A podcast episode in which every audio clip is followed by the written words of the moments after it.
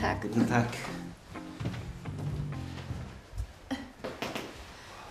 Ich finde es ja auch kalt, aber übertreiben Sie nicht ein bisschen. Übertreiben? Ich kann es nicht verstehen, wie man diese lange Kälte aushalten kann. Man gewöhnt sich an das Klima. Ich hoffe. Woher kommen Sie? Ich komme aus Syrien. Da ist es natürlich meistens wärmer. Nur wärmer. Manchmal ist es richtig heiß.